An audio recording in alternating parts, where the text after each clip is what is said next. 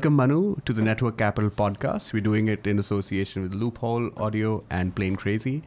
Um, today, we're going to dive deeper into your career choices and what you're up to these days. Thank so you for could, having me. That no, sounds ominous, pleasure. But I look forward to this conversation. Um, why ominous? Well, you know, the, this diving deep into career means that you have to end up talking about yourself, which I don't know if that's a virtue or a vice, but we'll, we'll find out by the end of this discussion. Uh, let's see how that pans out. But tell us, like, walk me through your career choices. Who are you?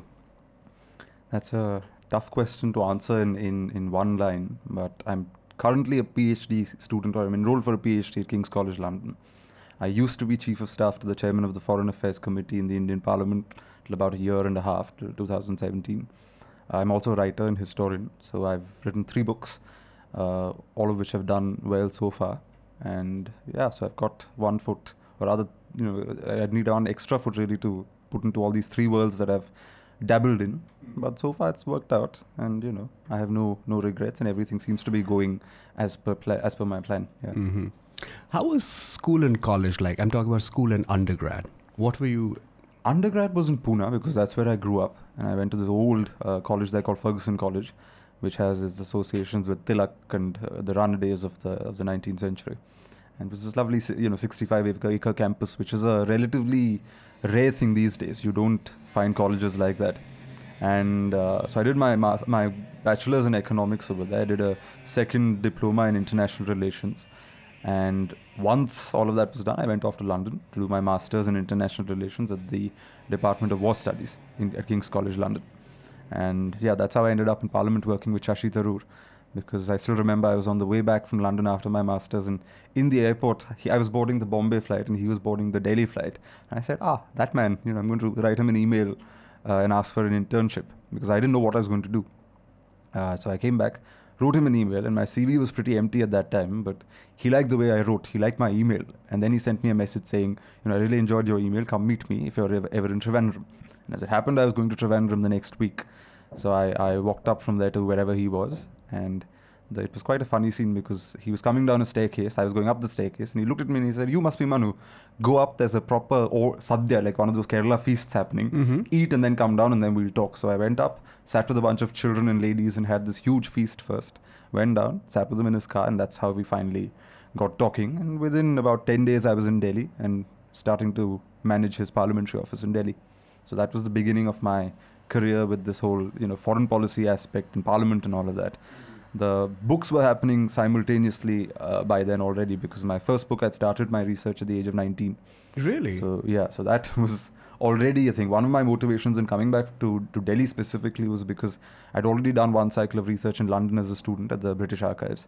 And I wanted to come here and use the National Archives. So I needed to find a job in Delhi. And as it happened, it happened to be with Shashi Tharoor, which was a good combination. But yeah, so I ended up j- starting to, you know, juggle two careers at the age of twenty-one. So you finished, you uh, you joined Doctor Tharoor at twenty-one. And um, what was the, what was the job like? How did you balance it with writing? You know, the beginning, the if you go to the office now, there's, you know, two separate sections. The team is, I think, nearly a dozen people. It's much bigger. There's a Congress party-related office, and there's a separate, you know, his his uh, international travels and his diplomatic contacts and his speaking and all of that is handled by the other office. When I started, it was just me and a clerk.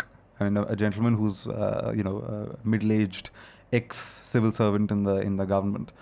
And it was just the two of us. So I had I was doing practically everything, and it was great fun because I was doing parliamentary questions, I was helping draft speeches, I was managing schedules and things like that, uh, dealing with ministries, dealing with diplomats, dealing with petitioners, because they'd call and they'd want support in getting pensions from the P M, uh, one of the yojanas and so on. So it was a mixed bag of things. So from nine in the morning till nine at night, there was no room to uh, do anything else. You were tied to your desk in that sense.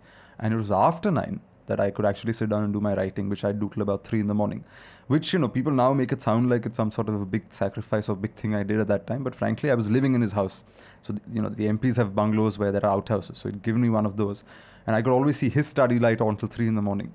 And this was a man who'd already published over a dozen books. This was a man who'd been U N Under-Secretary General. He'd been minister. He was a member of parliament, a very charismatic public figure. And he was still slogging it out day in and day out. and, you know, waking up in the morning, going to Parliament, coming back, uh, having a diplomatic meeting over lunch, going back into Parliament, delivering a speech there, in the evening coming out, releasing a book, uh, going out for a seminar, then coming back and doing his own writing.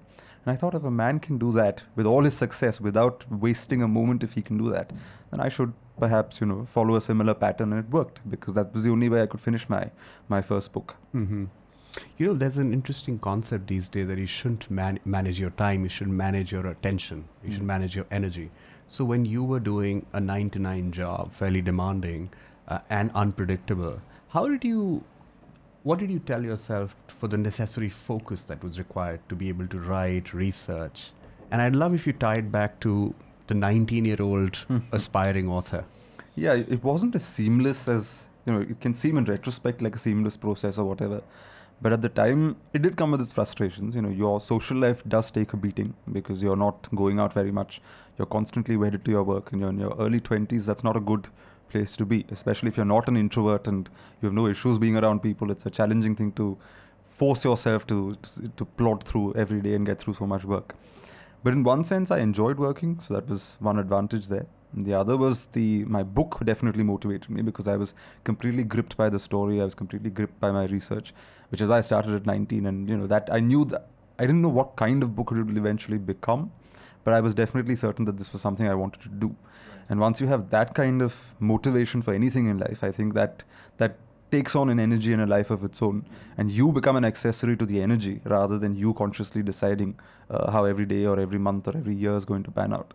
So all my career choices, because after Shashi Tharoor, when he became a minister, I left. Because, you know, when you become a minister, the I A S officers come in and they take over the best parts of the job. And I was twenty-two, so I would have been relegated to third P A or something like that, which at that time, I wasn't keen on that because I was running the whole show. So then I went back to London, where also I did another cycle of research for my book, uh, did my gig at the House of Lords. Was it another master's? No, uh, I was working okay. with uh, Karan Bilimorya at the mm. House of Lords. Mm. Uh, then I did that for a year and something, and then I did this B B C gig. They did an Indian history series called Incarnations with Sunil Khilnani. So I was his uh, researcher for that for a while. Right. Then I came back in two thousand fourteen, took six, uh, did Shashi Tharoor's election campaign. And once the election was over, I took six months off to finish the book. And yeah, rejoined him in two thousand fifteen. Uh, and yeah, that was that. Yeah. You know, let's go back to nineteen again. So what was the idea that gripped you and how did it shape your career choices? Because it seems like an important element. It was. You know, the, the protagonist of the book is this woman called Setu Lakshmi Bai, who was the last female Maharaja of Travancore. And we live in times where, you know, power animates so many people, right? And once you have power, it's very difficult to let go. And even when it's snatched away, people don't know how to deal with loss of power, loss of public profile, loss of influence, because that it takes away something and you end, you end up feeling hollow or whatever. Even today, you have people in India who, you know, flaunt their royal titles as Maharaja, this Maharaja, that, because, you know, that era is over, but that still has some value. You still think your identity is tied to something that's already faded and disappeared into the into the night. And here was this lady who became Maharani of Travancore at the age of five. By her teens, late teens, she was already navigating court politics and had made herself very unpopular by standing up for her principles or whatever. Uh, by her late twenties, she was in power. By her late thirties, she was out of power because her nephew had grown up and he took over.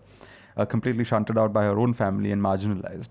By her forties, you know, late forties and early fifties, independence came. So the kingdom she was queen of from the age of five no longer existed. Uh, by the time she was just over sixty, the communists came to power in Kerala. So her palace where she lived with three hundred servants suddenly had a communist flag fluttering on top because one night the, the palace servants formed a union and did that.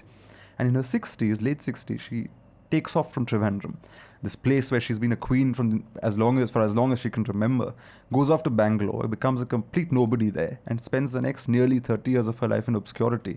And from a lady who had twenty-one gun salutes every time she entered and left her capital, she goes on to become a grandmother who, when she's cremated, is in a is in a public crematorium surrounded only by about a dozen members of her own family.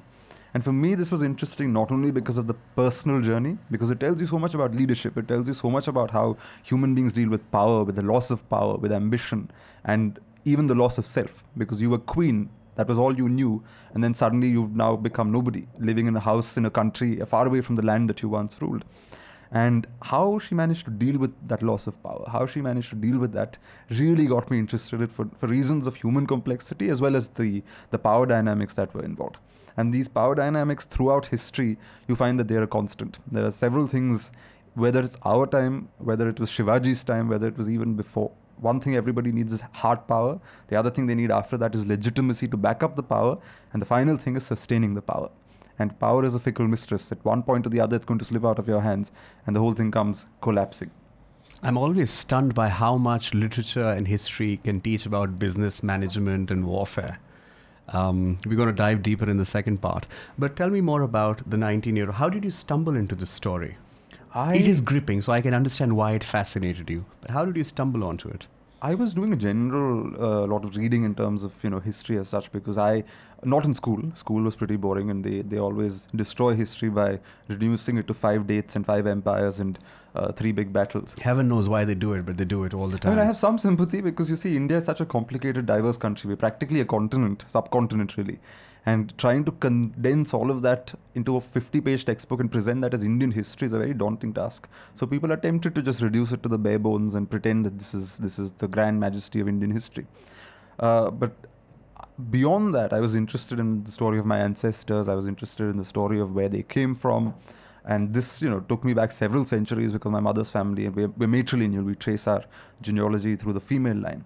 And all of that got me interested in history generally. And then in the course of my reading in my teens, when I was about eighteen, I came across this lady. And I was like, wow, this is an interesting story. Why hasn't anyone written a book about this lady? So then I got in touch with the family. And then, you know, once you once you go into something like this, it, as I said, it goes out of your control. And it just became uh, a driving force in my life. And, you know, I was... in college, I was pretty active. There was this whole debate society. I was the head of the debate society on the cultural committee. One of those usual, you know, uh, things you do in college mm. if you're interested in, in, or you have a slight amount of ambition or whatever, and that's your, your way of channeling it. But this felt like something that was genuinely challenging. This felt like something that would that I would leave behind in some way, in the yeah. sense that, you know, you may not exist. You never know what will happen, what your future holds. But if you leave behind a book that lasts for a long time, and that for me was a strange kind of mix of wanting to tell the story, but also wanting to leave some sort of a mark as though I'm the one who's told this story. So it's a mix of everything. You know, you refer to how how much uh, history can teach us about le- leadership and warfare and all of that. Why is that the case? Because all of this is human beings. And what are human beings made of? They're made of greed, of anger, of desire, of avarice, of, you know, such a bundle of contradictory emotions that nothing that is happening today in terms of broad trends has not happened in the past. Human beings are human beings. They've had the same challenges in different contexts, but the similar similar challenges, similar impulses, similar weaknesses. And that is something we can learn a lot from. And that is why I, I weave history through human beings, through the historical figures rather than dates and battles. Because once you start discovering them for the people they were, you start realizing that, hold on, there's a lot we have in common, even though several centuries separate us. Yeah. You know, if I were to design a history curriculum, I would uh, definitely design it people-centric. Like in management, you constantly study C E Os, you study personalities, you try and understand what are their leadership principles. Somehow when you look at history textbooks, in order to be objective, I feel, they try and, you know, index on dates and yeah. facts, although they don't even do a great job of that. Mm. Do you think in future, history will be taught differently? For example, the History Project and many other podcasts that you spoke about. I think it should be taught differently because, mm. you know, it there is a lot it can offer us. It's got, there's so much human quirk even. There's so much human eccentricity in history. You know, there's the kind of records you find, the kind of uh, stories you discover. You know, I, I, you were at the launch yesterday, and I remember uh, mentioning this anecdote about how I discovered this uh, letter in the from the eighteen seventies of a man who would go on to be respected and venerated in Kerala as the Kalidas of Kerala, great Sanskrit scholar, and the father of Malayalam literature. But in this letter, which he wrote in his twenties, he's talking about smoking weed and enjoying bhang. And I was like, he's like any twenty-year-old kid today. You know, this was, uh, this man, it doesn't take away from his subsequent greatness. But this was a man who was doing pretty much what twenty-year-olds did then, and they still do today. And that's that's an interesting way of looking at the past. Suddenly, the man becomes humanized, rather than some sort of, you know, demigod sitting on a pedestal in this distant history we can't touch. He's become human. He's become someone we can connect to. And that is a good way to understand his life and his times and the world in which he existed. And if history is taught like that, then we will be enriched. Because the other thing is, you know, the world, they say, is polarized now, right? Like everyone says polarized. Everyone's turning it into this black and white debate, et cetera. And we always, I think every generation feels like our time is some sort of, you know, major sort of moment in history or whatever. Frankly, it's not.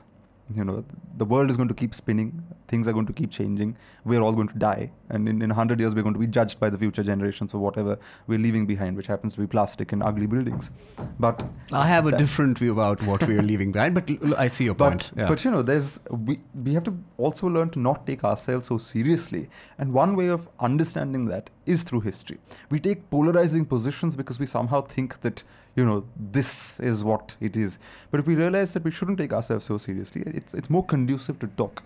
It's more conducive for debate. It's more conducive for a healthy exchange. There's a lot of that also that history can give us, because it tells us that all these people in the past, you know, these people built grand empires which they thought would never, you know, they, they every time they gave royal grants, they said, till as long as the sun and moon endure. Within th- two, three generations, their empires were dead and gone, and nobody cared about these grants that they'd given, because nothing lasts. And understanding that, I think, brings a certain amount of proportion, and that proportion we lack in the world, no matter what field you look at, whether it's politics, whether it's public life, whether it's even business. It's a sense of proportion, and that history can lend to these larger conversations that we have in our own time. Are you familiar with the Mark Twain quote, or the quote ascribed to Mark Twain? History doesn't repeat itself, it but rhymes. It often rhymes. Yeah. So I, I think I've, uh, as as students in the subcontinent, and even at a global level, we miss out on a lot of lessons because we don't trot history the way it can be. So we miss out the uh, the rhythmic uh, yeah. juxtapositions. But uh, you know, just moving on to to the next segment, I want to dive deeper into your writing schedule. I want to understand uh, on Network Capital and in general, people want to write. Uh, people, for as long as I've known, have always want to leave behind traces of what their thought process is. That's why perhaps social media is so popular. Um, everyone has a platform finally. Everyone finally has a platform. People love to blog in different languages as such. In India, for example, microblogging, you know, vernacular blogging is huge. People love to express.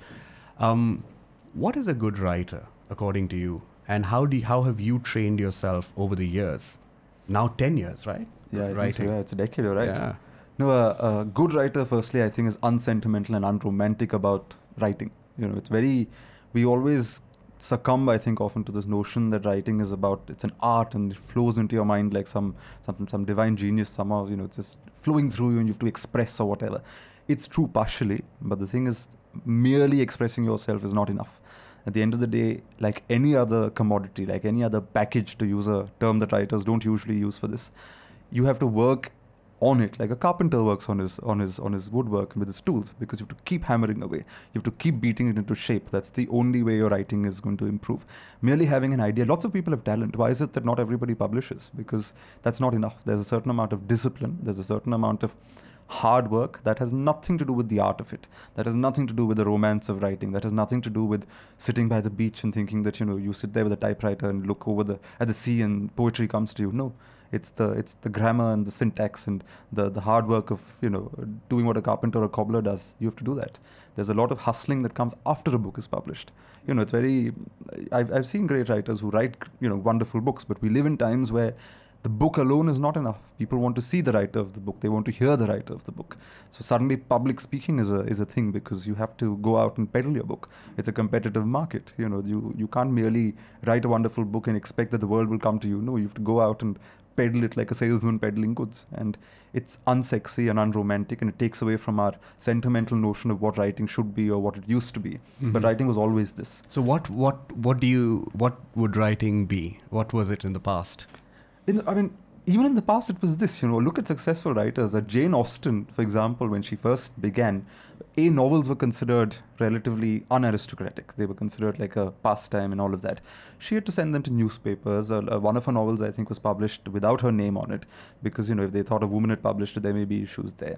Uh, she only started making money on her novels towards the end.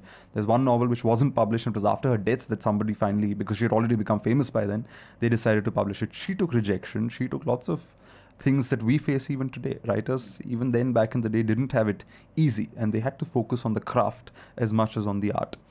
Which means what? Putting in the hours, which means putting in the kind of energy, and it drains you, it frustrates you, it's very isolating. But if that's what you want to do, I mean, you have to put your money tell where your more. mouth is. Tell us more about the, the craft. Well, in my case, if it's a research cycle, which means, you know, archival work in the libraries and so on. So, I, for example, till uh, late last year, I was in London. Uh, I, I'd done about a fourteen-month research cycle there, where it was literally nine, nine thirty in the morning, get to the library, quickly have breakfast at the Which library, library the British it? Library. I see. Or the School of Oriental and African Studies, sometimes Oxford, Cambridge, depends on, on where my material is. But if on a daily basis, I worked out of the British Library. And you get there by nine, nine thirty. And then, you know, you only, every hour I'd wake up, I'd get up and sort of go out and, and sort, sort of stretch my legs or whatever. But otherwise, you're sitting till the library shuts at about eight thirty in the library working, because that's, there's no other, there's no getting away from that sort of commitment, which means that your only break is at lunchtime and maybe at four o'clock for a coffee or something. And the only sentences you utter in days is to the canteen lady. Your only sentence on a daily basis is how much is that coffee for, or how much is a sandwich for, and thank you. There's nothing else you're talking to uh, anybody, because it's a library, not a, a co-working library. Space. Correct. And everyone's come there to do work. Nobody wants to make small talk and chit-chat mm. with you. Mm. So getting into that comes with preparing yourself mentally. It means that you have to accept that you're not going to go out much. It also means, for example, the British Library is also open on Saturdays. So, you know, on Friday nights, I pissed off a lot of my PhD colleagues because everyone would go out drinking or whatever on Friday nights. But I couldn't do it because that would mess up my Saturday morning. And I wanted to go to the library and work. And library shuts early on Saturdays. So you had to, if I wanted to go do my work, I had to make a call there, to make a, a choice there of not going out, of sacrificing a certain social engagement because this was of greater importance. So there is that kind of work. Then, of course, there is the fun. So you compartmentalize, right? So no, but let's stay on this and then okay, go to sure. the fun. Why a library and not a co-working space? Depends. So if I'm working in archives and materials, the books are available more easily in a library. They're so not available online? Uh, barely. I mean, now it's, people are starting to digitize things. So a lot is slowly getting to the internet. But still, like something like the British Library, which is generally called a copyright library. So under the law in, in Britain, any book that's published, there has to be sent. A few copies have to be sent to the British Library. Which means for centuries, every book published on British soil is available in their archives. They have this huge central thing uh, made of glass where you can actually see these volumes uh, stacked up in shelves. And it's a huge resource. Books and manuscripts and original palm leaf things that fr- that were taken from India, which you don't find here anymore, you'll find there. Obscure books on obscure topics on India I found there rather than over here. Uh, obscure journals that no longer exist in archives here, you know, they you find you find them in abroad and foreign libraries. And there's something called the Feudatory and Zamindari India, which was a, a, a newspaper for princely states. It covered everything that was happening with these Maharajas and Nawabs, and uh, it was wasn't available anywhere in India. I couldn't find it even in the British Library, and I found finally found it in the New York Public Library. I have no idea how this pertaining to such a niche segment in Indian history ended up in New York and at the University of uh, Berkeley in California. But somehow it did. And, you know, these are the places where you have to actively go and look. The writing can perhaps be done from a co-working space in the sense that once your research is done, once you've got your facts, once you've got your raw material, then it's a question of digesting it and putting pen to paper. When it comes to that stage, all you need is a quiet room. And I'm not touchy about my desk or where I am or whatever. So long as it's a quiet room, I can work out of anywhere. Uh, you're never going to find perfect ingredients. You're never going to find the perfect setting for writing to flow into you. It's not going to happen. I mean, unless you have the luxury to, to live like that, I don't think it works like, that way. Like any other any other field, there's a certain amount of compromise. There's a certain amount of, uh, you know, dealing with reality as it sure. is. And then getting on with your day. So uh, in the, at the British Library, for those twelve hours, you were sitting and consuming knowledge, assuming making notes. Yeah. Were you also doing writing simultaneously? I do my column. So I have a weekly column that's been running for uh, for two and a half years in Mint Lounge. Yeah. So this, you know, it, a weekly column has its own challenges because and mine is a history column. So right. I can't repeat anything. Every week has to be new. Mm. Uh, so, you know, recently one was on political violence in, in India. I read that. Tomorrow's yeah. one is on this Maharashtrian kitchen maid turned poet called uh, Janabai. Mm. Uh, you know, so each week has to be refreshing and different so that hmm. people retain their interest. Sure. The whole idea is to make history interesting and lively, so I can't repeat my themes too often. So that writing I would do from the library. So the, the columns I could sit and work out of out of the library. But book writing, what I normally do is I finish my research cycle and then I have a separate uh, uh, period of months and months that is allocated purely to writing. So when I did my second book, for example, which was... Uh, In, in London in two thousand seventeen, end of two thousand seventeen, for about two and a half months, I think, I was chained to my desk in my room, in my pajamas all day long. Only This going was in London? This was in London. I see. So I did the writing in London. Mm. A lot of the research was done here and in London. But mm. the writing, so yeah, two, uh, two months, two and a half months, I was in my room, in my pajamas. And how many words did you churn out in those two and a half months? Uh, so the first, so the book altogether is ninety-five thousand, ninety-six thousand words, I think. So about four hundred pages? Yeah, yeah. Just under, three hundred fifty, yeah. I think. Yeah. And uh, the first draft is, I think, seventy-something thousand words. So that got done. The skeletal first draft is always the, the heavy lifting. Mm-hmm. Once you've got that done, most of the headache is done because the book has structure by then. Right. You can augment it, you can ornament it, you can polish it. That's the secondary mm-hmm. thing. Mm-hmm. That you can do with other things as well. But the first initial draft is where the challenge really is. And that, you know, you really have to make the time. When I was finishing my first book, I lost twelve kilos because in the final six months, because... I was waking up in the morning, sitting at my desk, and I wouldn't stir till, you know, dinner time. And all I was eating for energy was sugar, chocolate, because that keep, kept giving me sugar highs. And that was how I plodded through every day, because I decided that this book had already taken five years of my life, and I wasn't going to allow it to take more time. So I had to finish it one way or the other by two thousand fifteen, mm. which meant that, you know, do or die, as Gandhi said. So was this the same time you had the nine to nine job? No, so after the elections in two thousand fourteen, yeah. uh, with Shashi Tharoor, mm. I uh, took six months off mm. to finish, uh, or, or to, you know, the book in different stages. Some parts of it was in the fourth draft, fourth draft. Some part, of, some parts of it were third draft uh, sections, et cetera. So I wanted to hammer out a final sort of version, right. And then most of two thousand fifteen till it was actually published, I spent in polishing it, improving it, and we were I was adding and changing and subtracting right till the day before we went to press, and much to my, my publisher's frustration, but. That's how it works. And yeah, no, you have to. And by then I was back with Doctor Tharoor. So there was that plus editing. Yeah. But you've got to hustle. If you want to get somewhere in life, you know, there's no there's no romantic answers. I said there's everything comes. So for the craft, like what I'm hearing is that a lot of hours spent, like you would to excel in any profession. So a lot of hours researching, a lot of hours writing. But you know, in today's world, there's so many distractions, digital and otherwise. How are you able to focus for such long periods of time? You pick and choose. So mm. I don't use Facebook, for example. I, I have an account, but I barely use it. Uh, Twitter is, people just argue and fight and virtue signal all day long. So Twitter, Twitter annoys me. I just go there for my news. But the other thing is I use social media for my own purposes, which is that, you know, when I'm stuck in the library for ten hours, twelve hours a day, my only diversion used to be Instagram. So I would often, as part of my research, come across miniature paintings and things like that. And these were lovely works, but I also, you know, since it was my only diversion, I put them up as an Instagram story with a funny caption. And, you know, people started liking that. So that became a diversion. So every two hours between work, I could just open Instagram, do something comical on Instagram, and come back to my very serious, heavy-lifting donkey's work with archives and documents and so on. Instagram, in that sense, helped me balance that out. The frustration that was otherwise that would otherwise build up from sitting for twelve hours a day in a library quietly uh, was sort of... you know, it was mitigated to a certain extent by yeah. this particular diversion. So I, I used it in, I suppose, a healthy way. A way that worked for you. For me. Yeah. It, so you know, rather than that overwhelming me, yeah. I used it to, you know, uh, to choose and decide how I wanted to expend my energy yeah. on it. Yeah. So Cal Newport defines it as d- deep work, where you're doing focused work for an extended period of time. And not like, you know, coming in and out. Yeah. yeah. So that's that was, the only way really. Yeah. I mean, you can't. And the other thing is also, you know, a sense of responsibility, right? The question is how well do you want to do something? Responsibility towards? Towards your the work you're doing. How hmm. well do you want to do it?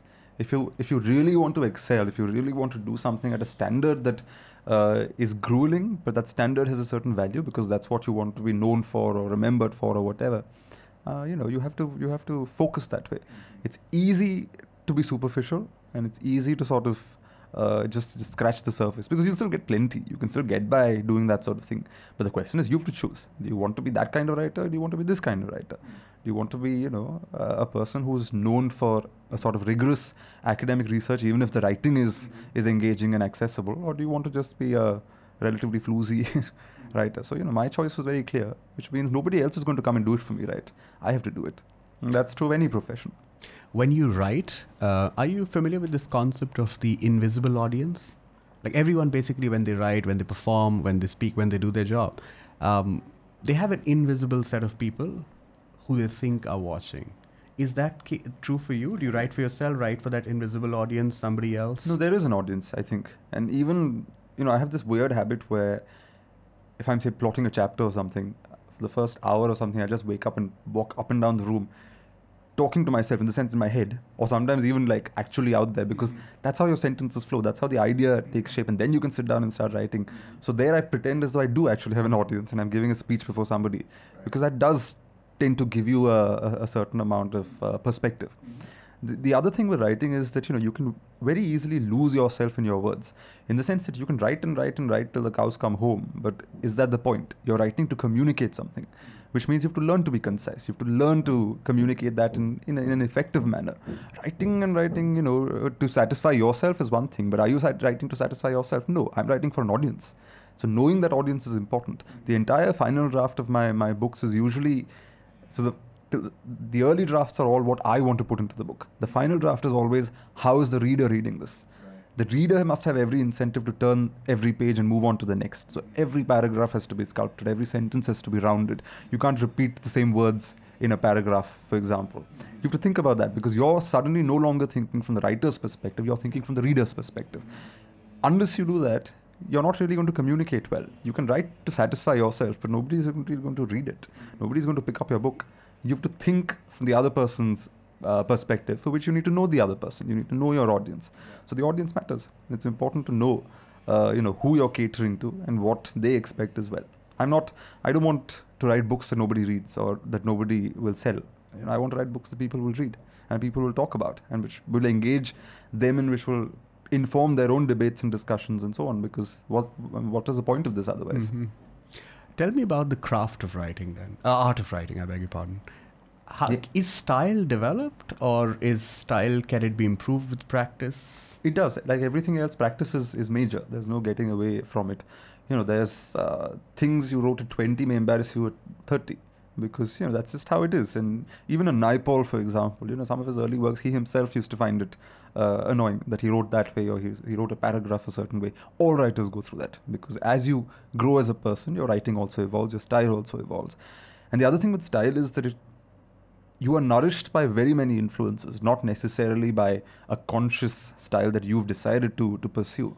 In my case, for example, even though I'm writing about history and my My research and the footnotes are very academic in that sense, the actual narrative is very irreverent. I try and bring a certain comical element, a certain irreverence to it, because I told you earlier, you know, I don't want to, us to take our ancestors too seriously or ourselves too seriously. And that's important. I think that that perspective is important. Saying that, look at all of this in proportion. None of this ended the world. None of this made the world in some remarkable way. Every it, everything existed within its own space. That irreverence actually comes from P G Wodehouse, because as a kid, As a, as a teenager, I enjoyed P G Wodehouse, and I loved the kind of subtle snark and subtle humor in it. And that always animated my own writing, and that I bring to history writing, which I suppose is not very orthodox. But I think that people enjoy that. People are not expecting to see uh, historical figures talked about in an irreverent fashion, especially in, in a country yeah, like especially India. Especially when they grew up reading about historical figures yeah. in a very serious way. And in India, historical figures are always pious and proper, and they're all... you know, monochromatic figures who could do no wrong. Mm-hmm. But they were human beings. They did have a, a human side to them. And that is what I want to highlight. So there, the style and the art is, is it comes, funnily enough, from fiction. Mm-hmm. Uh, P G Wodehouse is irreverent, you know, uh, comical fiction, really. That's where uh, that influences my style of writing. The other thing is, yeah, it does improve over, over time. When I was doing my first book, each chapter was fifteen thousand words to twenty-one thousand words. That's the size of my master's thesis. Uh, so I, could, I had all the room to, to sort of expound my ideas, and the book was a seven hundred page book, et cetera. But when I started doing my columns, suddenly I had to condense historical arguments and historical stories with all their nuance, with all their detail, into one thousand words. And there's no getting away from it. We would have arguments, my editor and I, over thirty words extra and things like that. And there was no budging, because they only had so much space in print in the newspaper. So I had no option. Which is a good thing for me, because that challenged my writing in another way. To condense twenty thousand into one thousand. To learn to be yeah. able to say things in a pithy, uh, non-elaborate, non-ornamental mm-hmm. fashion, and yet retain a certain vitality, retain a certain energy, and retain a certain spunk in your writing. So it, it, it activates a different part of your writing brain or your writing uh, talent or whatever. And you know, it's important to do that. You, it, you can never get comfortable either. If you start getting comfortable in your writing because it works, you become complacent. Mm-hmm. Once you become complacent, you lose it. So you have to keep uh, being very aware that, you know, you have to keep challenging your, your work and your writing, and never really rest on successes of past books. One of the things in writing is also that it's a precarious uh, career choice if you're going full-time into it, which is that, you know, you, I've had three successful books so far, but you never, the fourth may flop, the fifth may flop, the tenth may flop. You may have nine successes and tenth one that is panned and reviewed horribly. It does have an impact. It does take a toll, and it does affect you, because it feels you've you know you've dedicated years to something, and people criticize it in a certain way. it takes away something, right? Mm-hmm. But you have to be prepared for it. Yeah. And the only way to sort of stay on top of the game is to constantly keep evolving rather than getting complacent, rather than getting too comfortable in your style and in your art. Everything has to change. Change is that constant. When did you first get published and how? I got published first in two thousand fifteen. And uh, I was twenty-five. No, I meant even before school, college. Oh, that way. Yeah. Oh God, I wrote awful poetry as a as a teenager, but that was not. I mean, it wasn't sentimental poetry. I used to make fun of my classmates and call them flying cows and things like that. Which uh, I really wrote. I mean, that flying cow poem was really, really good. Sadly, I gave it to the person it was addressed to, and she torn it, uh, tore it and threw it out. But it was a really funny poem. It wasn't insulting at all. It was just a, a really funny sure. thing. I wish I had it. But uh, no, I, I never published in newspapers. A lot of my friends, for example, wrote for the local uh, Pune Mirror, for example, you know, the, the local paper and things like that. I was never interested in that. Mm. Uh, when the book happened, the book was it. I so your book was the first time? The book was the first time I was being published. And how did you go about uh, pitching it to the publishers, or they reached out? How did this happen? So the funny thing is, uh, in two thousand twelve, I got in touch with a relatively small publisher. But at that time, I thought the book was ready, and I'm thank, thank, I thank God that I didn't end up publishing that here, because the book, it was premature. It would have ended up as a bad book. The fact that I gave it three more years really did change a lot, because, you know, when you're twenty-two, you're still young. twenty-five, you're a little older, so it's a little, your your work has improved somewhat. Uh, so what happened was, it was actually a little bit of strategic thinking, I suppose, which is that I had the email of the chief publisher at HarperCollins in India, Kartika, and I sat up to three at night and sent her an email at three o'clock in the morning, because I wanted my email to be the first thing in her inbox when she woke up in the morning. Okay. Because otherwise it would go down somewhere. If I send sure. it at four in the afternoon, it's going to disappear. Hmm. Whereas if I send it at three in the morning, say assume she wakes up at eight or nine and looks at her inbox, my email is the first one she's going to see. The other thing is, people often bombard publishers uh, with their whole manuscripts. Hmm. And uh, you have to think of it from their perspective, right? They're getting hundreds of these every day. Hmm. So I didn't want to send her the whole manuscript. I sent her the first six pages. Hmm. The first six pages were designed in a way to hook the reader, really. Hmm. Because the book starts getting heavy towards the middle. Right. Because it's also recording the achievements of this this Queen of Travancore. So there is a lot of numbers and statistics and facts. But that's not the only thing. I wanted to draw the reader in and get the, the reader invested in this journey to be able to handle the middle. Right. So the beginning was this very, you know, it was...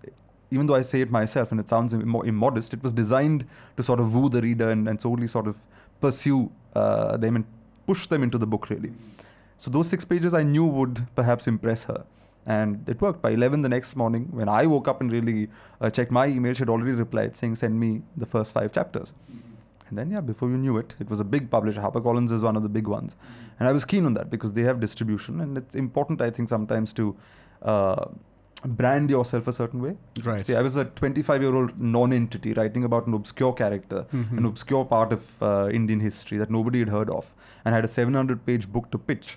Uh, so I needed a big company. I needed a big name, because that's the only way we could balance out the disadvantages I was bringing to the table. And to her credit, she took a, a risk with the book, because I know that some people in her own marketing team thought that seven hundred pages is too long. It would have to be priced very high, which means nobody would buy it, because in India, you know, prices do matter. She managed to slice off another one hundred rupees and price it at six hundred ninety-nine rupees, which was still a very expensive book uh, by Indian standards. And it just happened after that. Yeah. No, so, we're going to discuss this, and it sold so many copies. Yeah. Um, but it seems that you get a lot of work done by sending compelling emails, whether it's your first job or your first book. So this is something that we are taught in business schools all the time. In fact, venture capitalists receive a lot of pitches as well. How did you go about drafting this email to HarperCollins? There was, you know, I it couldn't remember. Have been six pages as an attachment. No, of it course. Was a shortish email. It wasn't yeah. too long. Yeah, but there was a there was a certain self-deprecation. There was a certain humor, and there was a certain Uh, seriousness also. It's been a while, but do you remember some of it at all? I think, you know, there's a, uh, I think I began saying that, so I didn't say, dear Kartika, you know, here, my name is this or whatever. I began saying, dear Kartika, if I may, and my apologies right at the, right up front for inflicting an email of this length on you. Because, you know, a sentence like that immediately yeah. sort of sits out, right? Yeah. People will wonder, okay, inflicting. And it's not email. Like a regular business boring email, right? Like, dear X. It sparks curiosity. Yeah. Well, yeah. I am admitting up front that I'm inflicting something on you. Yeah. It's self-deprecatory in a way, but it's yeah. also... But it, it also shows your writing curiosity. Style, you know? I mean, to some extent. That's the point. The yeah. email is the first sample, writing sample they're going to see. Hmm. If that doesn't like, impress them, they're not even going to open your attachment. Yeah, because that's just how the world is. Yeah. It's not like they're heartless people. That's just hmm. how it is. Hmm. Uh, so yeah, I think that was the thing. With Shashi Tharoor, I don't remember what the email said, uh, but he liked it either way. And that wasn't consciously done. It's just that I tend to write emails and letters a certain way. Yeah. Not hard copy letters, but I tend to write emails with a certain amount of uh, focus and all of that. Sure. Uh, short emails, of course, uh, they exist for everyday stuff. But if I'm writing a detail, something with some meaning to somebody, then I invest a certain amount of time in it. Uh, because, you know, in future, once upon a time, writers, their letters, et cetera were what people read to understand who the writer was. Yeah. In our time, it will probably be our emails they read to figure mm-hmm. out who we are. Yeah, yeah. So the email matters. Definitely. Um, so yeah, um, she wrote back to you next day, eleven, and then you sent her your five chapters, which were ready. And yeah, then, they were then ready what, by then. And then what happened? Then, yeah, she liked the manuscript entirely. We met in Delhi uh, a few months later, I think. Most of it was done over email. A contract, this happened in December twenty fourteen. A contract was signed by February twenty fifteen. In May, I was back in Delhi with Doctor Tharoor. So after that, we had face-to-face meetings, et cetera. And yeah, by the... About by December, what? About the edits and so on. Yeah. And, you know, I had... The thing is, you know, writers also sometimes you can be territorial, right? Like you don't want things edited out because you worked so hard, et cetera. Right. Especially your first book. You don't understand that editing is actually a good thing because they're bringing a reader's eye separately to the manuscript. How many words are we talking about? two hundred forty-five thousand words. two hundred forty-five. Yeah. And yeah. I thought I was being very clever because I deliberately left in a paragraph I didn't like because I thought if she insists on edits, I'll say, okay, we'll edit this out. Mm-hmm. I just wanted to leave that extra bit there so that she actually didn't touch anything else that I liked. And yeah, she never actually asked for any major edits. It was that one paragraph and a few light edits here and there uh, for consistency and things so like that. So for two hundred forty-five thousand were reduced to what? It was two hundred forty-five thousand words in, in oh, print. Oh wow, so yeah. It was you, you you stuck with it? We stuck with it, okay. Yeah. And how many copies did you sell? We're in our seventeenth reprint and I think we've crossed thirty something thousand copies in three years, which is, you know, for a seven hundred page book, that is uh, a fairly And largely number. Indian? Yeah, mostly Indian, I think. Although I do assume that a lot of... Because the book is about a Malayali queen. And the other advantage I had, and this is, you know, that's the thing. Luck also plays a chance, uh, plays a role in all this, which is that uh, there hadn't been a book on Kerala for a very long time, for decades really. There were academic books, of course, but nothing in general history, nothing for a larger audience. So my book actually ended up filling that space. So even today, any N R I Malayali mother who wants her kids to learn about Kerala, when they go on Amazon and search for a Kerala book, mine is the first one that pops up. So that was good in yeah. terms of that. The other thing is because it's seven hundred pages, it also wraps up nicely as a present. Hmm. So I was very thrilled to see that when Hamid Ansari, the then vice president, went to Kerala, this was the book they gave him as a present because it just looks voluminous and heavy and very respectable, which is, you know, another good constituency. People buy my book to present it to other people. So is it a book of history? Is it a, the Queen of Travancore? Is it a it's book It's history, of... it's social history, political history, but all of it is woven through this very dramatic life of this last queen. And her feud with her sister, the junior Maharani. And uh, it's, you know, my protagonist is a woman, the antagonist, in quotes, is a woman, which also was an unusual setting. You're used to male kings and sultans and villains fighting it out. But two powerful women in a matrilineal system where their husbands were non-entities uh, is an unusual concept. And I think even Malayalis were startled. For example, in Kerala, the Maharani's husband was not the Maharaja. He was only the consort. He wasn't even dignified with the title of husband. He was called the consort. He couldn't address his wife by name. He had to call his wife Your Highness. Mm-hmm. Back in the day, they couldn't live in the main palace. They had to live in an outhouse. And they could only visit the royal bedchamber when summoned.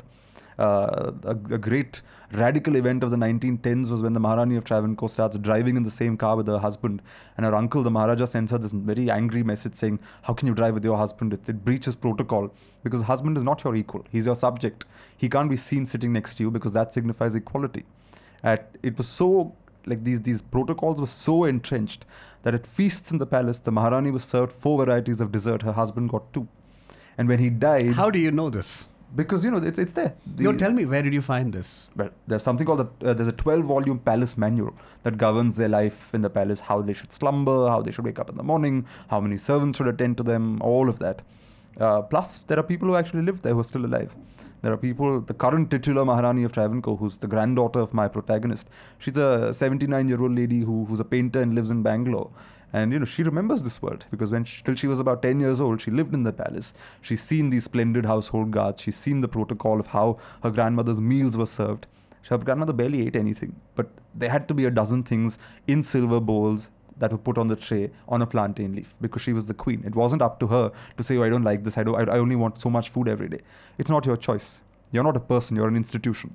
It's the job of the kitchen staff, twenty-four cooks. It's their job to serve all those twelve items. Whether she eats it or not is not the point. She is the queen. She's not a, an individual woman.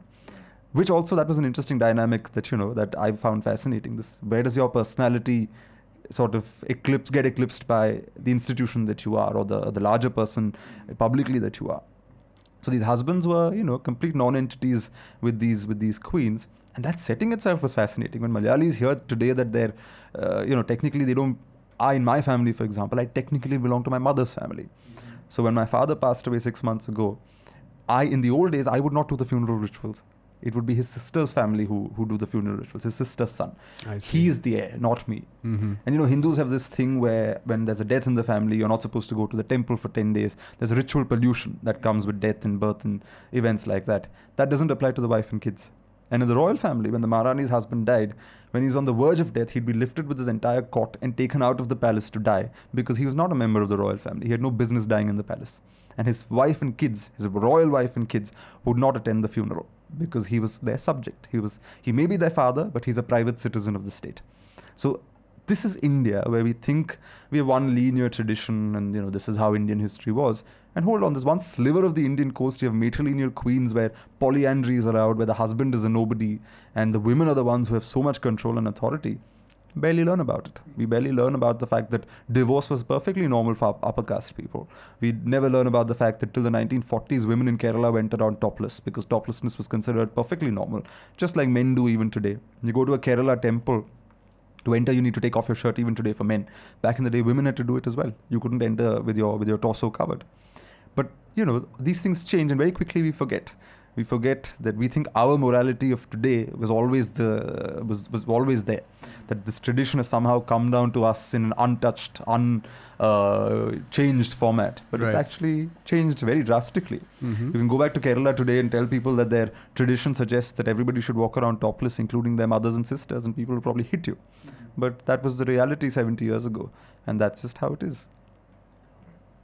Um, for, for, for this particular book, like, this fact you stumbled upon in the British Library or in the palace itself? Because so, this depth of research and the underlying story is just fascinating. And I see it as a common thread amongst all your books. And the first question that comes to my mind, at least, is how does how did you stumble on this fact? Were you looking for it, or was this something that just jumped out? So a good historian or an aspiring good historian will always look at as many sources as possible. So for me, that included the Delhi archives, where the government of India records are kept. The British archives, where the Secretary of State, who was the British cabinet minister, their records or his copies of the documents that were sent to him, they kept there. Uh, the private papers of assorted viceroys, British residents, British grandees, their private papers also value. So British resident may say something official in a record, but then he'll write a private letter to his mother where he'll have much more gossip, much more of the actual texture of the story, which doesn't go into an official record. Uh, then there are diaries of these historical figures. This man, as I said, the, the father of Malayalam literature, who I was alluding to earlier, this was a man who wrote great Sanskrit poetry, wrote great stuff in Malayalam, uh, organized some of Kerala's first textbooks in the nineteenth century for school children. When I discovered this letter from the eighteen seventies where he's talking about weed and marijuana, you know, that was a private uh, affair. That's not a state document, but he's written it down in, in his own name. Uh, so you've looked at all these things to get as complete a picture as possible. Plus, you interview people who've uh, who've seen that world, if they're still alive, because they, the documents can give you the hard facts of history. Interviews and anecdotes bring life to that history. You can do, take it with a pinch of salt, but if you compare them and you figure out that, you know, this thing fits this, then you've understood that where you can you can figure out where there's exaggeration and where there's fact. And uh, yeah, in that case, you know, in that sense, I had her private papers of these Maharanis, of the senior Maharani, these official records of the British, records of the Travancore government when she was in power and after she was, uh, no, no, she was no longer in power. All of this together gives you this this degree of depth, and that, you know, is important. The the other thing is, you know, again, we assume that policy is made in these cabinet rooms where people sit and, you know, judge these things solely on objective grounds. No, even today, egos, personality uh, clashes. Uh, who you like, who you does, who you don't like, what gossip you've heard, all of this informs decisions. You know, the way government will choose who to sit on a, who should sit on a commission is not necessarily because that's the best candidate with the best qualifications, but maybe that candidate has the right ideological leanings. That's a personal choice. It's not merely a cabinet room that's deciding this. There are personal elements that come into this. There may be a journalist you ignore because that journalist was rude to you ten years ago. And now that you have the upper hand, you ignore that journalist. That's not politics, so that's not public decision. That's a private vendetta that you've brought into the public sphere. This existed even then. The fun, funny thing about British imperialism is that we think it was their armies, et cetera, that controlled India. It was information. It was solely having information about Indians.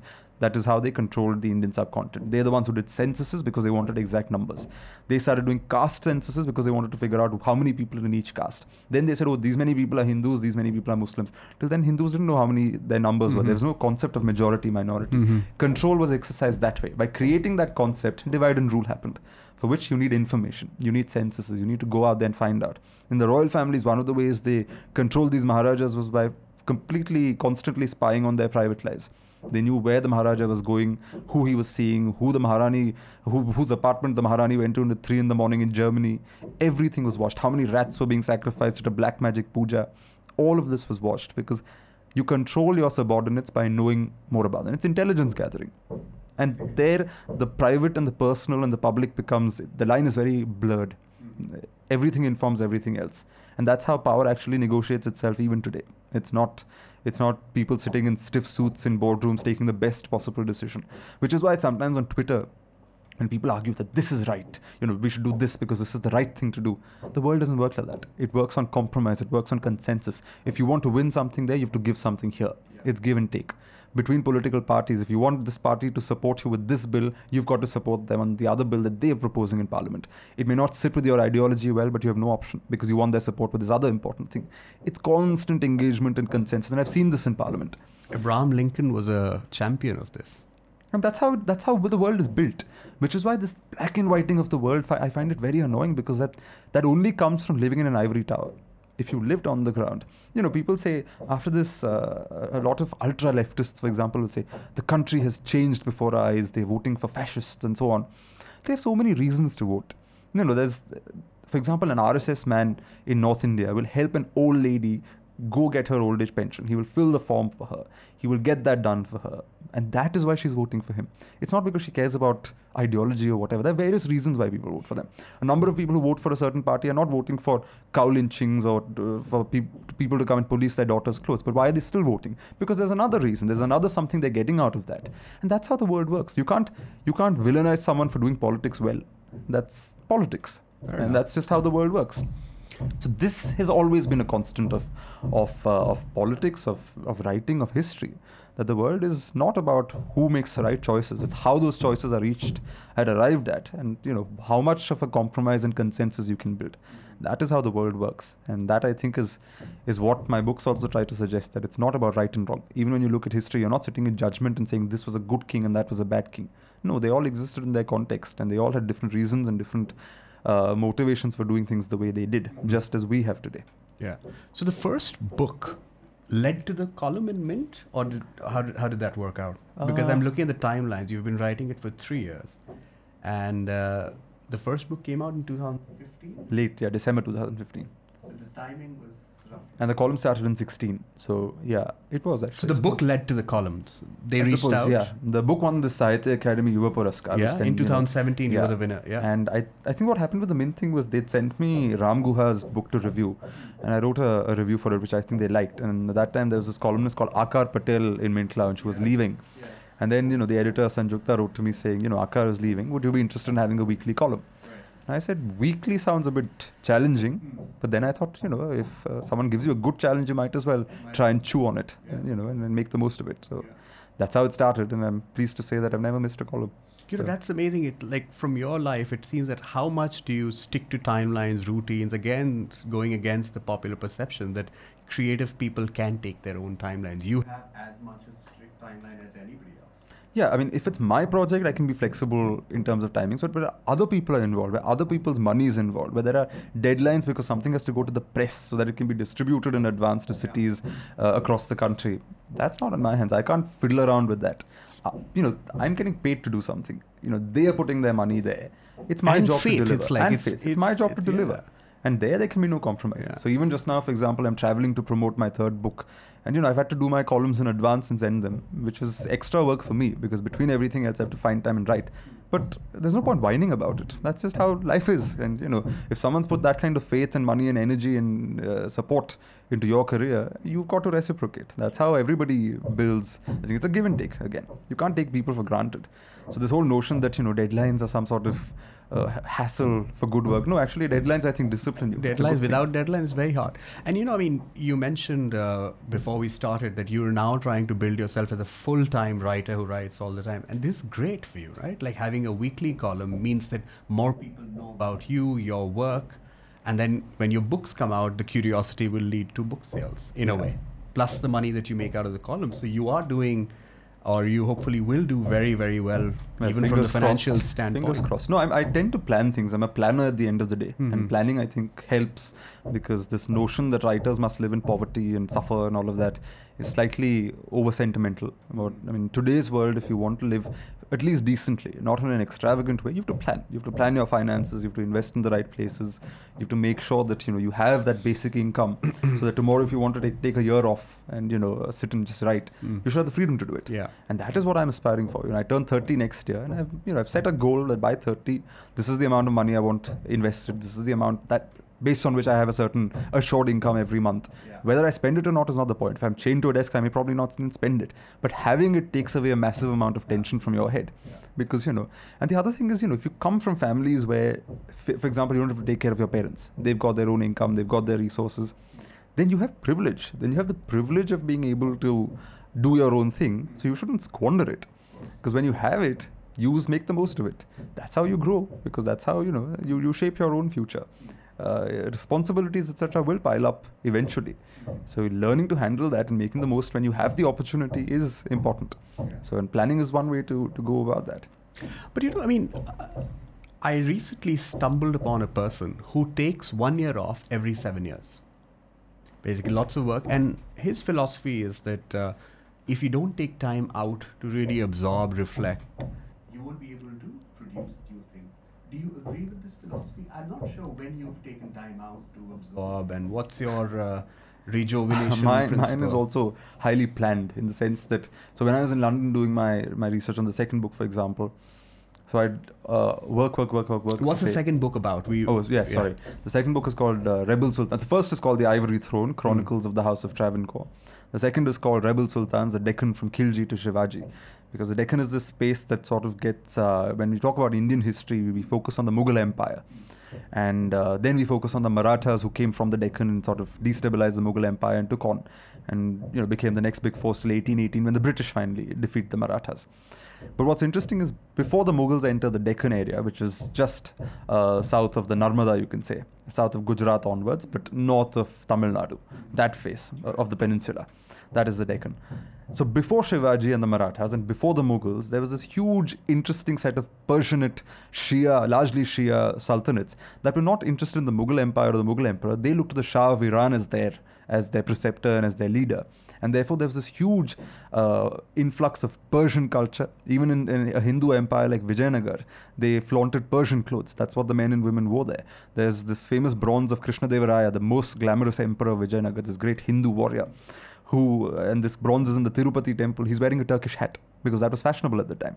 Uh, a lot of art, a lot of sculpture shows the amount of Persian influence that came in, because Persia was fashionable. We call it soft power today, right? Where your culture has a certain value and people want to imitate and emulate it.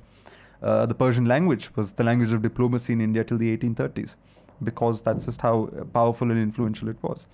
So this, the second book is about the Deccan. So when I was doing the second book, uh, say I do a cycle of research and work for, say, three three weeks or four weeks. And then I take a week-long holiday somewhere else in Europe, disappear into Italy, disappear into some other place, and just enjoy myself there. And, you know, catch up with a friend. If a, a friend, normally it's a friend who's flying to America, for example.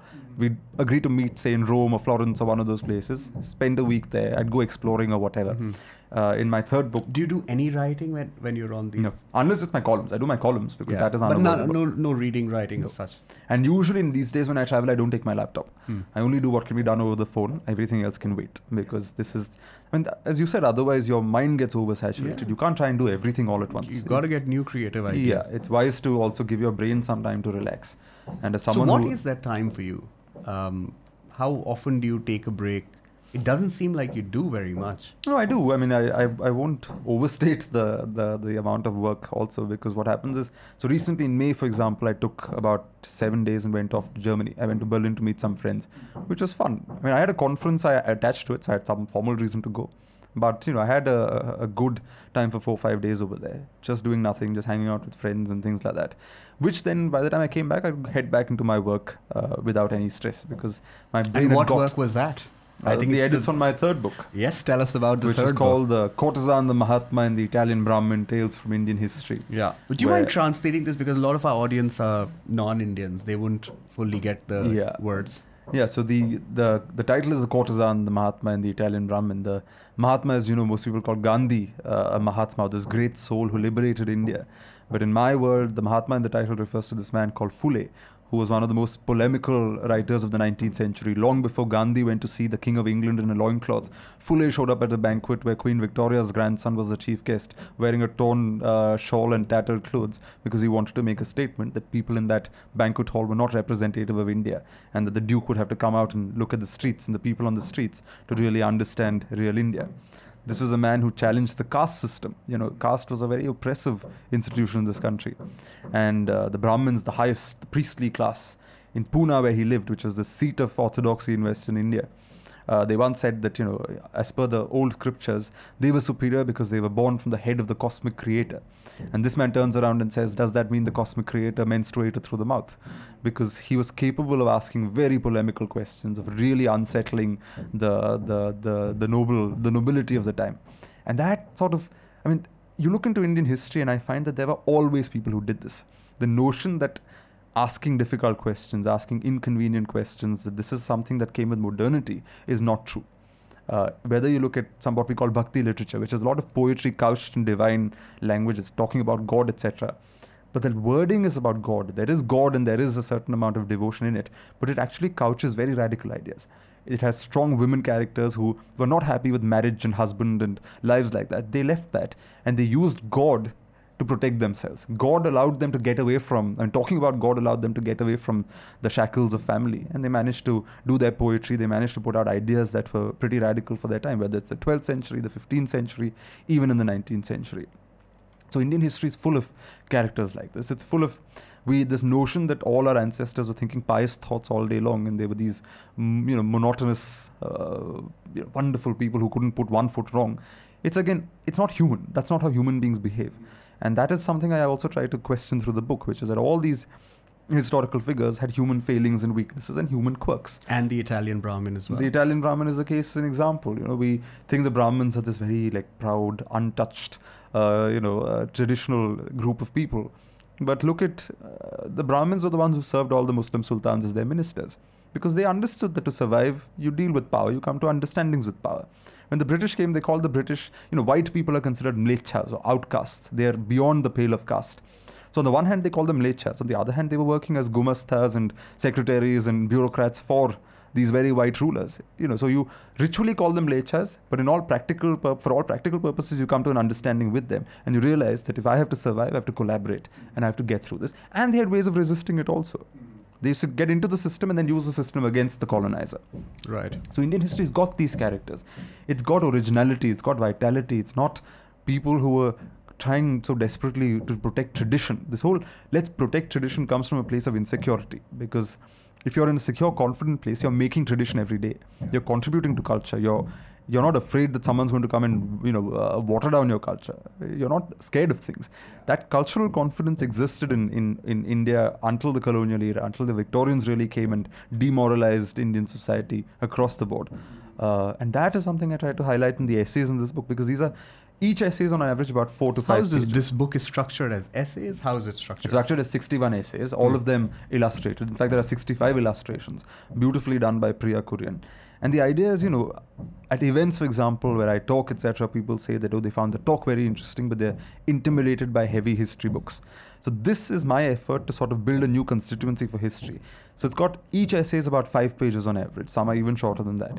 So this is for that reader who's interested in history but is intimidated by heavy tomes. This is for that reader so they can pick it up, dip into an essay. After four or five pages, it's over. You can put the book to the side, go back to your regular life, come back and open any page, dip into another so essay. So these are not linked? These, these are not linked. I see. They and they they they seek, they're divided thematically. So they're before the British era and tales from the British era. And then there's finally a long essay at the end, which I call the afterword.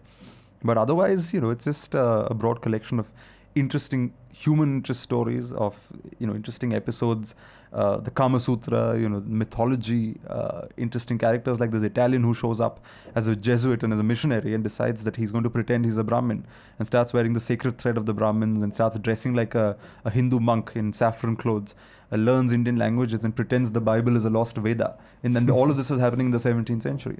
Uh, there's this Maratha King Shivaji's nephew, and you always think that the Marathas were great custodians of Hindu pride or whatever.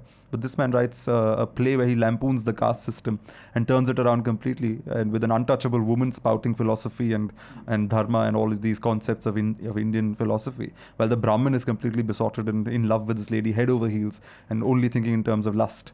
Uh, so you know, there is humor, there is life, there is so much out there that we, we could discover and we could learn from. We're doing ourselves a disservice by not doing it. So the third book is for people who have an interest in knowing about the past, but who are intimidated by big books. So this is for you to come in, form an appetite for history, and hopefully the next time you see a heavy book in the library that's on history, or heavy book in a bookstore that's on history, if you enjoyed this, you'll give that book a chance.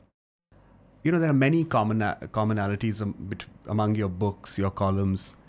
The one that we are most fascinated by is power. Because power manifests in boardrooms, in offices, uh, in the annals of history. What is power? Hmm. Power is one of those things, right? Everybody aspires to it, but once you have it, most people don't know what to do with it. And then, you know, there's this downward spiral from there trying to hold on to it. And, you know, understanding power is important to know what to do with it. Power is not the end in its own right. It's means to an end. And that's why, you know, why is it that politicians are always battling over ideology, at least paying lip service? Because at the end of the day, unless you have something to guide you, you don't know what you're going to do with power. You may win elections and you may win power in states and in the National Assembly and so on. But if you don't have some guiding ideology, you're going to have no clue as to what on earth you're going to do with that power. But power is also that one constant in human history. You know, power is the root, I think, of human civilization itself. You know, there's Yuval Harari talks about how fiction plays such a big role in, in human society, which is, you know, if you think in the Indian context, a Malayali who lives in the southwestern tip of India, what does he have in common with a Kashmiri far in the north with, with his light eyes and fair skin, and the Malayali has a completely different appearance and a different lifestyle and a different religion and a different way of life and, and, and food habits and everything. How do you make them fight at the border as Indians? You have something called nationalism. And this is, on, on an academic or an intellectual level, nationalism is a fiction. The other big fiction we have is currency. It's not worth the paper it's printed on, but we've all agreed to this fiction that this particular paper means five hundred rupees. This particular paper means two thousand rupees. It's fiction. It actually has no value. But because we have agreed that it has value, it has value. It's on the basis of various fictions that power survives, that power builds, builds itself on ideology. It builds itself on fictions like this. Because at the end of the day, human beings are creating societies and creating things. This human appetite to leave something behind motivates us to seek power, to seek uh, some sort of uh, advantage or influence over other people because we want to shape something, we want to leave something behind.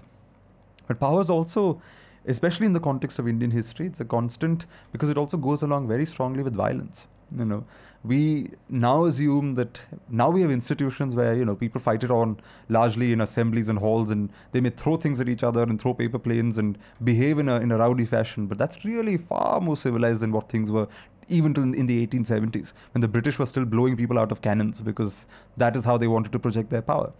They knew they were foreigners in this in this country, in, in an alien country. How do you sustain power? First, you have to get the hard power, which is the military aspect of it. So you corner territories, you corner manpower, you corner economic resources. But that's not enough. You need to have legitimacy. That's the other side of power. You need to find a way to justify why you have the power. So they come up with this notion of, we are here to civilize India. So what do you do? You start making all the pagans of India look like they lost in the in the Stone Age, really, with their with their cults and their you know assorted millions of gods who are, and the gods themselves, and they don't have books and they don't have uh, a single sole source of authority. They're all over the place, and it says, you guys are still stuck in some primitive stage. We're here to civilize you. That gave them legitimacy, at least in their own mind, that you know we are going to show you how to live. Today we, we need legitimacy that comes from the constitution. You know, all of this legitimacy is the other side. So the British, for example, they would blow people out of cannons because occasionally, to sustain their power, they had to make a demonstration of violence. Because unless you demonstrated violence, the edifice would come collapsing when, very quickly. What time period are we talking about? eighteen seventies. eighteen seventies, yeah, Britishers blew off the Indians. eighteen, in eighteen seventy-three, to be exact, I think, there was a rebellion somewhere, not sure if it was in the Punjab, but somewhere up north. And one of the methods used was, yeah, blowing a person out of a out of a cannon. I mean, not literally out of the cannon. They tied to the mouth of the of the mm. gun, and uh, they basically. So it isn't just a comical image. I've no, seen this in Asterix. No, nah, it's not. Yeah. It actually happened as recently as that. It's not even that long ago. Mm-hmm. one hundred fifty years is not very long ago. And uh, legitimacy, you know, I often give the example of this Malayali king called Martanda Varma, who in the eighteenth century he founds Travancore, this Hindu state of Travancore. First, he needs the hard power, so he has to conquer territory. For that, there's nothing Hindu about it or nothing orthodox about it. He gets his weapons from the East India Company. He gets a Dutch prisoner of war to start training his troops in the military Western fashion. He gets mercenaries from Tamil Nadu, so he's conquering Malayali territory with foreign soldiers. Once he's conquered, he's got his hard power. He's got his, you know, power entrenched in these societies. But he's still an invader. He's still an outsider. So the next thing he needs is legitimacy. So then he discovers God. So one day he goes up to his tutelary deity in the temple and he lays his sword very ceremoniously at the, at the feet of this deity and says, I surrender my conquest to you. What a spiritual act. I'm hereafter, I'm only going to rule this kingdom as God's regent on earth. Very convenient, because suddenly, you know, till yesterday you could criticize the king for his policies.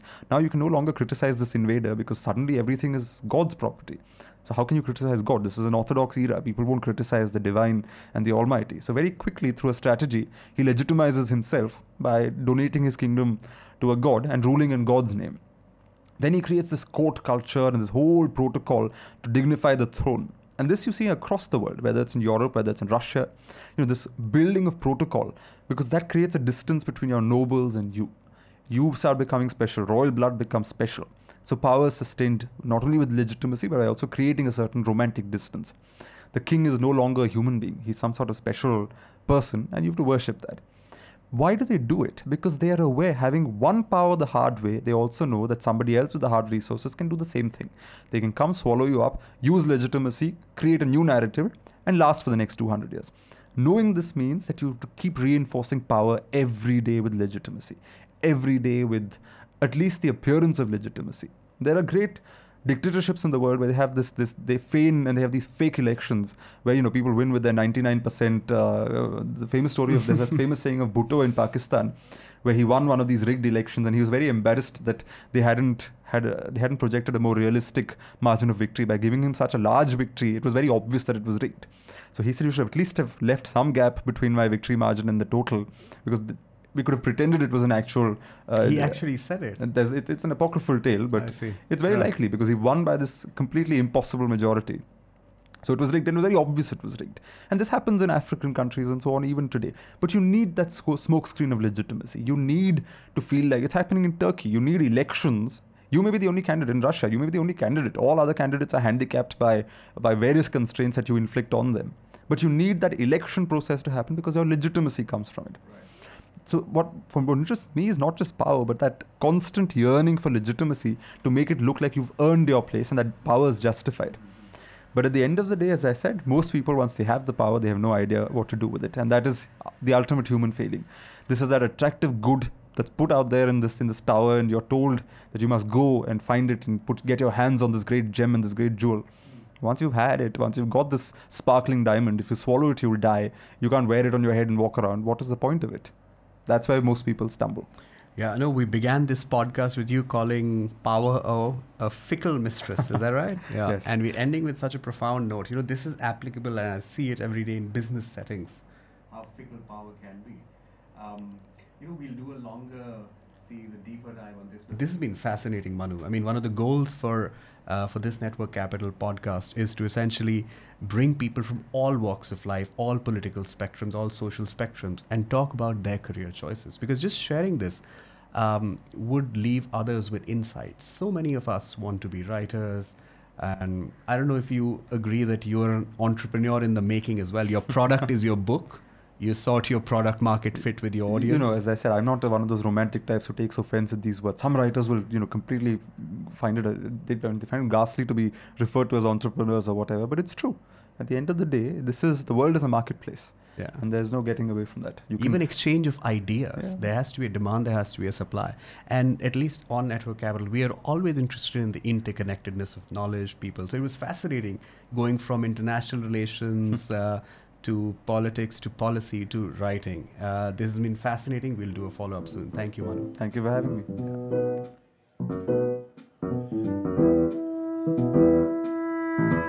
me. Yeah.